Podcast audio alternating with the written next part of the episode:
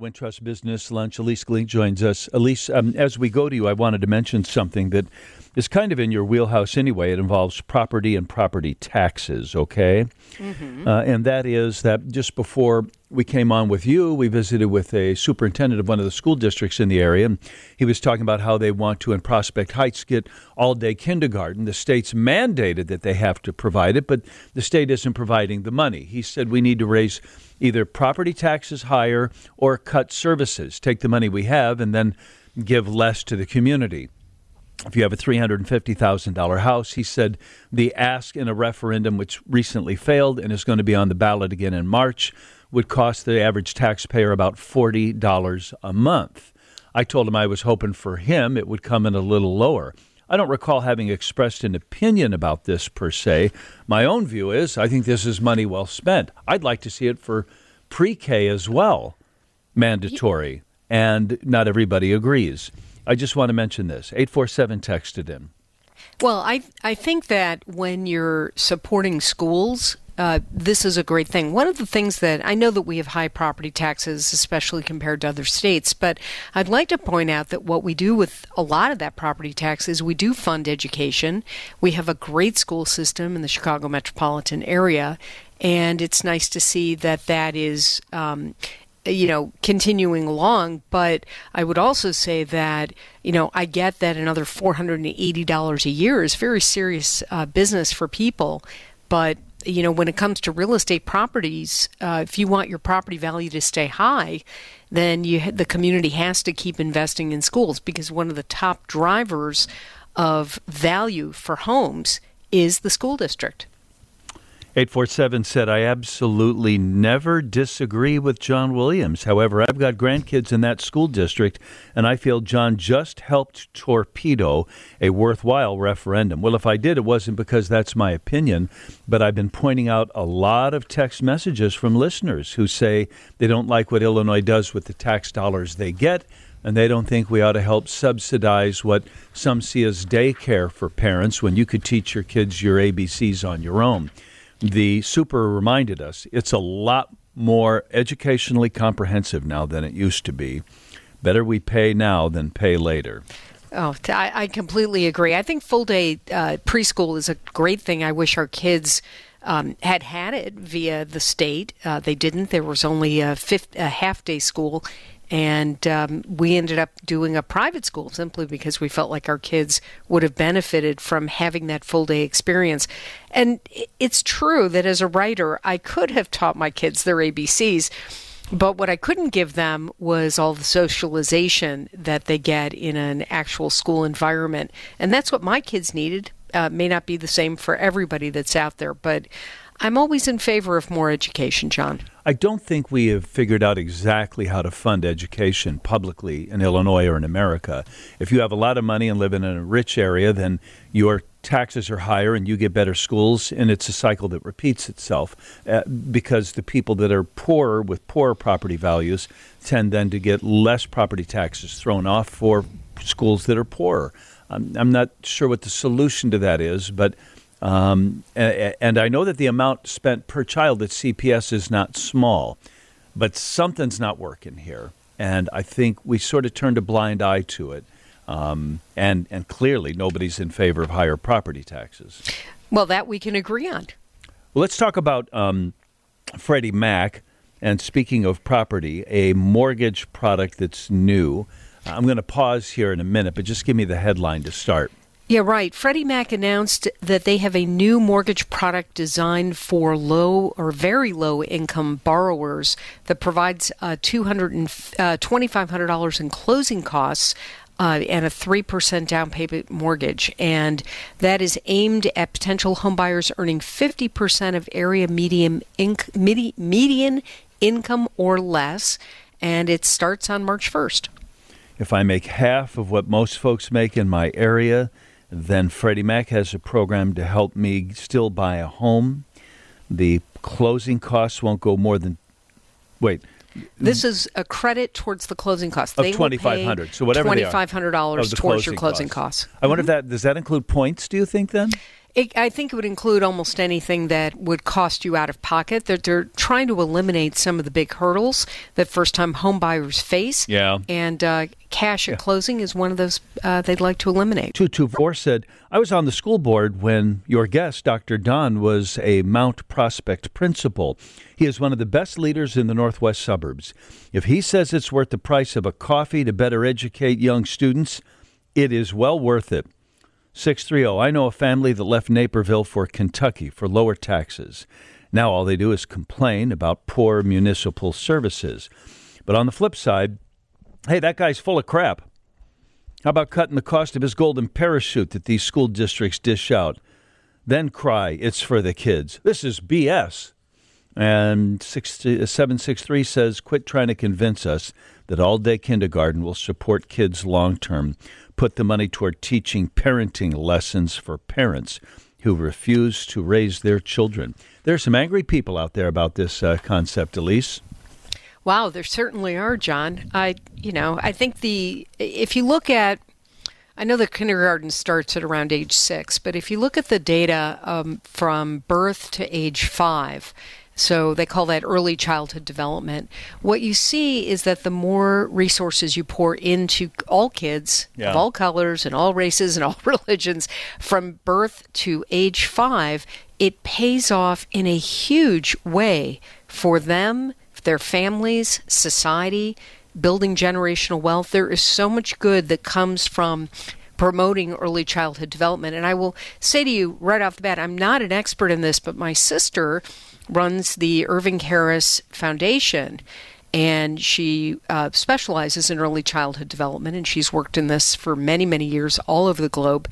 Um, and she's really educated me on the incredible benefits that come from this. And so I get that we want parents to be better parents. I don't know if you can teach an old dog new tricks, really, but um, Well, I do know we can teach kids new tricks. The problem with teaching old dogs new tricks is that those dogs get old by their sophomore year. If then we say, "Oh my God, we've got the problem," the evidence of the absence of this it manifests itself later in life, later in school. So if you don't if you don't teach these kids and get them academically interested or competent young, by the time they're in high school, um, they have options besides going to school, and they ain't good. Let's let's do everything we can to set these kids up to succeed rather than dealing with them when they fail.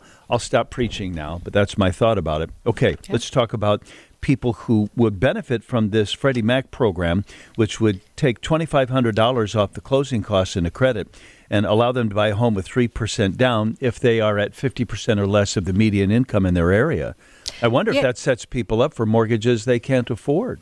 I, I actually think it sets them up for mortgages that they can afford. Um, and the reason I say that is that uh, rent has gotten so expensive, John, in even in Chicago, which is still a moderately priced huge city, right? You know, we're nowhere near the cost of New York City or Los Angeles, for example.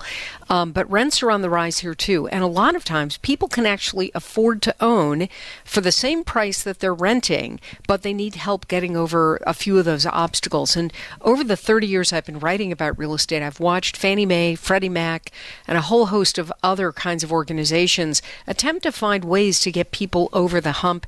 Um, and it works. And once you get into a house, the vast majority of people can keep that property and they build it. And every single month they build up their equity, which is just great. And so, uh, very and there's very low risk to the investors who invest in these loans as well. So I'm a big fan of it. I'm glad that Freddie Mac is doing it. Uh, it's so hard for first time buyers right now. Yeah. Uh, we want to help make it a little easier. Well, I don't know much about it. In fact, all I know about it is what you've told me. But I do remember the last time we did everything we could to help people buy homes. We were giving them 103% of the loan value, and that was a bad idea. Um, one of our listeners says, John, as a mortgage underwriter, I love that you asked the question about helping borrowers get into homes they might not afford. There are many loan programs that only require borrowers to put $1,000 into a transaction. When I approve these loans, I always hope the borrowers understand how this payment will affect them. Well, that's interesting because I didn't think there were very many of those thousand dollar down payment loans out there anymore. Hochberg says there aren't. He, he's, he's always going on about how much more difficult it is It to is. Do the, and he's not against it. He thinks it's it's good. Let's not set people up to fail. Yeah. Well, 15 years ago, you know, we had the Great Recession because 20 years ago, and I talked about this then in 2004 and 2005 and 2006, we were offering loans. I think all you had to do was like blow a kiss at the lender and they would give you a loan for 10 times your income. I mean, some crazy stuff. And and that was all fine. It worked great until everybody started losing their jobs. You know, if you lose your job, you can't afford to pay your mortgage. It doesn't matter where your credit score is. You could have an 850 credit score, and if you lose your job, chances are you won't be able to afford your mortgage for very long. And so the problem with the recession back in 2009 and 2010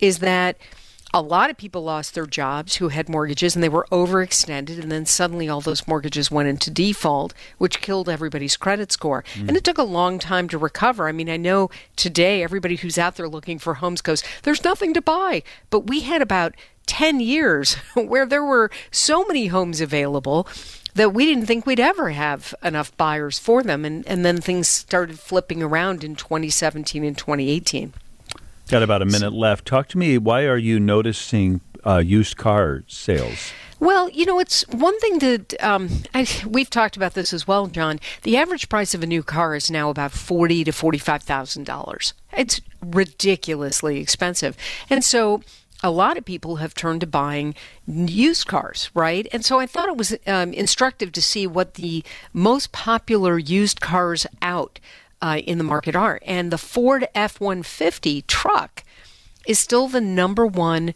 uh, most pop- popular used car. At least it was in 2022. It is in 2023. Followed by the Chevy Silverado, the Chevrolet Equinox, the Ram 1500. You know, there's like a whole thing going in here. People really want to buy these big trucks. And then you get into like a Toyota Camry is number five. I'm looking at the list, and it's nice to see that five of the top 10 are domestic, for, for what it's worth. At least the nameplate is domestic.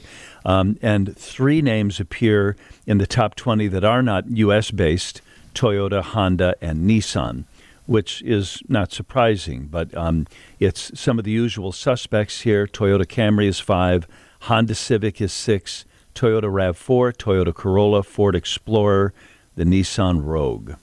Yeah, I would say to you that after the first chunk of them, which are all huge trucks, basically, you get into cars that are known to last a very long time, right? A Toyota Camry, a Honda Civic. Uh, these are cars, you know, down down further down on that list is Honda Accord. These are cars that last for two hundred thousand plus miles. Yeah. They've got a very nice track record. They're not flashy cars. They're not so fancy, but they last and they provide great value. And I think you're seeing a lot of that in, in different areas as well. But in this used car list, people are looking for cars that'll last them for the long run. Maybe um, as evidence that though cars are just getting so expensive, the one that's moved up the most of the top 20 is the Toyota Corolla. It mm. went from 13th to 8th most popular, and that's maybe because that's one of the more affordable cars on that list. Yeah, I think affordability is a big thing right now, John. Ilyce Glink would know about that. She's the owner of Think Glink Media and Best Money Moves. ThinkGlink.com for her stuff. Let's talk next week. Ilyce, thank you. You're welcome, John. Jim Dallke joins us frequently on Mondays, just about every single Monday from American Inno. You can find the local edition at chicagoinno.com, and today's no exception. Jim, welcome back. How are you? Hey, John, I'm doing great. Thanks so much for having me. Okay, so let's get started. Chicago found to be the top metro for women founders of new VC backed startups. What's this story? Yeah, you know, a new report has um, some pretty positive details about how Chicago ranks up uh, when it turn when you, when you look at diverse startups and uh, diverse led uh, companies in the Chicago startup ecosystem. So, a new report by a Chicago Blend. This is a group that's been tracking VC statistics in Chicago, specifically around diversity, uh, dating back to 2018. This report found that about 37% of startups in Chicago founded over the last five years have at least one woman founder. That's actually the highest percentage of any city in the report. And the report basically looked at about 10 other cities that are kind of of similar sizes to Chicago in terms of their startup activities. So think cities like Atlanta, Austin, Boston, uh, San Francisco, Seattle, uh, companies like uh, cities like that. So pretty encouraging statistics there It's a bit of a double-edged sword, however.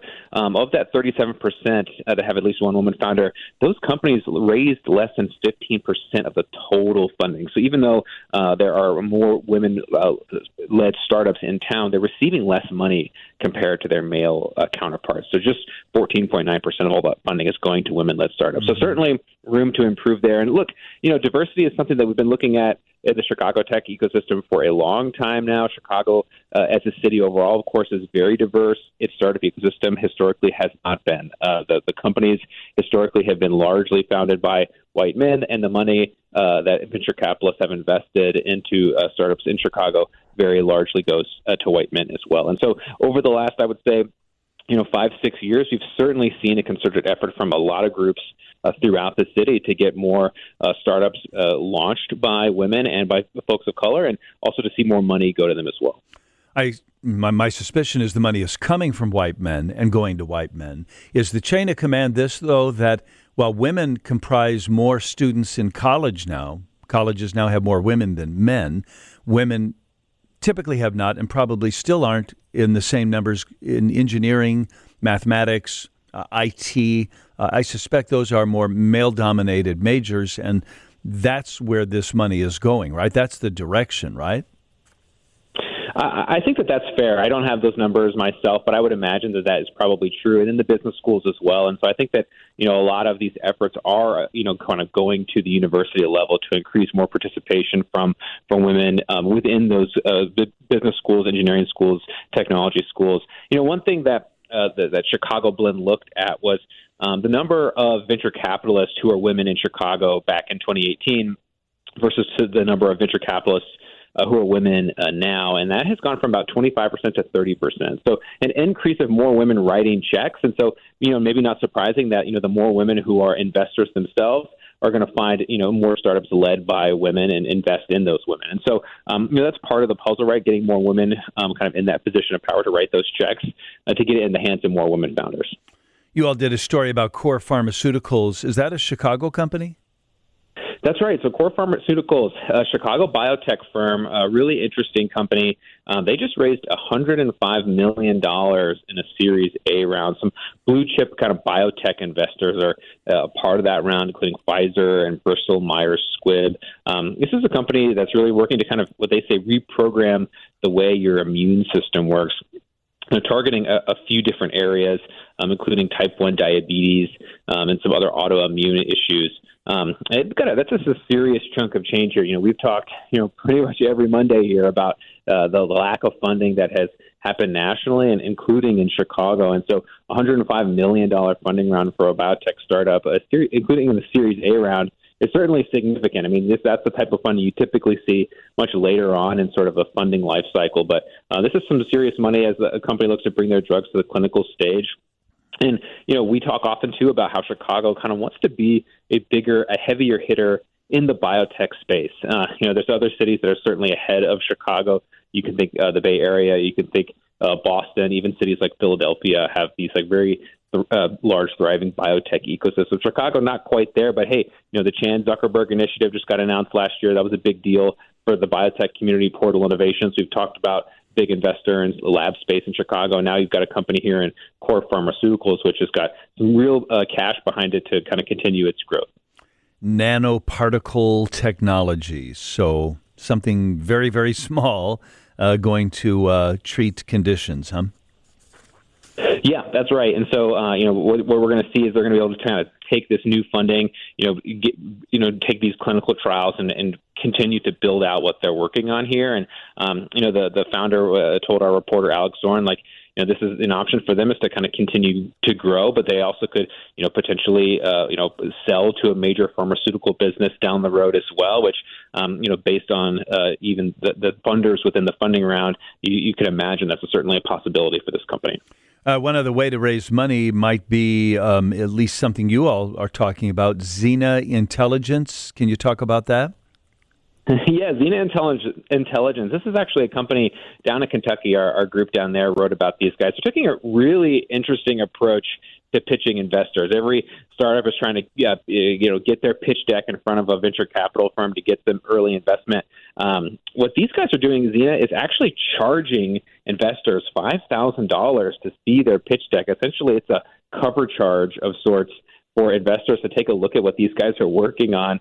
Um, what it has resulted in, uh, the company says, is more high value meetings. So they've uh, they you know have presented this idea to about 20 different investors, and three actually took them up on it.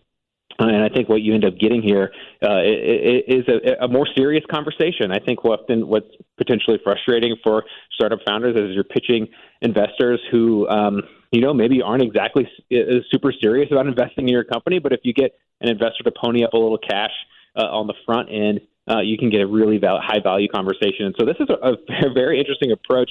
Um, and, this is a company that's now in the middle of raising a $5 million seed round. That's an e commerce company doing some interesting things, helping startups sell on platforms like uh, Shopify and Amazon. And so, um, you know, definitely a, a, a peculiar approach to pitching VCs, but one that, hey, you know, if it works for them, it might catch on. Yeah, well, I'm all for novel, uh, novel ways to raise more money, especially if it trickles up or down here. Jim Dallke is the uh, national editor at American Inno, and you can click on chicagoinno.com for this and stories like it. Nice to talk to you, Jim. Thanks, John. This is the Wintrust Business Lunch. We got more business news. Here's Steve Grzanich. Start your timer. It's time for the Wintrust Business Minute, sharing Chicago's business news of the day. McDonald's says the war in the Middle East is hurting its business. The company reported growing overall sales and earnings in its fourth quarter, but says the conflict in the Middle East is still looming over sales in the region. McDonald's mostly licenses its brand to independent companies in the Middle East, but it accounts for about 10% of the chain's revenue. McDonald's says its business grew less than 1% in the region compared to more than 4% growth in the U.S. and other nations. Comparable sales rose 3.4% worldwide. Boeing is taking a second look at 50 undelivered 737 MAX jets to fix some problems. Some of the planes were found to have improperly drilled holes on their fuselages. The company says the delay will affect its production schedule but will improve overall quality and stability. The latest development follows the door panel blowout on an Alaska Airlines 737 MAX last month. United and Alaska had to ground their fleets of 737 MAX jets as a result. I'm Steve Grzanich, and that's your Wintrust Business Minute. Business of Food Time. Here's Steve Alexander. You ask my wife Diane where she wants to go get a burger, the answer will always be the same. Epic Burger. And I love the turkey burger. It's a little under the radar because there are only five locations, but number six opens today. Yeah, in Northbrook, Illinois, a town I grew up in. That's the boss at Epic Burger, David Grossman, and we'll hear more from him, including a parent's worst nightmare after I thank the Chevy Silverado and ChevyDriveChicago.com for sponsoring us today, there's never been a better time to put a Silverado in your toolbox. 2008 is when Epic Burger entered the Chicago Burger Wars. In 2020, David Grossman bought it, gave it a reboot. Three unprofitable stores were closed, and Grossman says he focused on creating a more mindful burger concept. I feel like we do something special. All of our food is high quality, premium, all of our beef is halal. Everything is fresh. Our french fries, our eggs, our bacon, our buns. And you couple that with obviously great customer service, a great atmosphere, people are going to want to come back again and again. Yeah, they sure have. Number six opens today in a former Meatheads location in Northbrook. We, we bought the remaining six locations, and uh, they will all be epics in the next couple of months. So, David was busy growing his business when life decided to interrupt. His 25 year old daughter, Hallie, got sick. Yeah, I mean, she got, you know, diagnosed with a very, very rare cancer in May of 2022. And she battled for 10 months. And uh, there was really just no beating this. It was uh, a super rare, really undiagnosed cancer uh, that they never really came up with a name for. And that was only 10 months ago, but David and his family did what we have to do. We have to keep going. And in honor of Hallie, who spent much of her short time here trying to help others, we started a new foundation called Hallie 225. She was actually born on February 25th at 2:25 p.m. and she lived until she was 25. And uh, we want to offer scholarships to uh, high school students, really in every community that we operate in. Try to help improve others' lives and to give people uh, a chance to fulfill their dreams. David Grossman of Chicago's very own and beginning today, Northbrook's very own Epic Burger. I'm Steve Alexander. That's the business of food on 720 WGN. The Titanic exhibition is back in Chicago.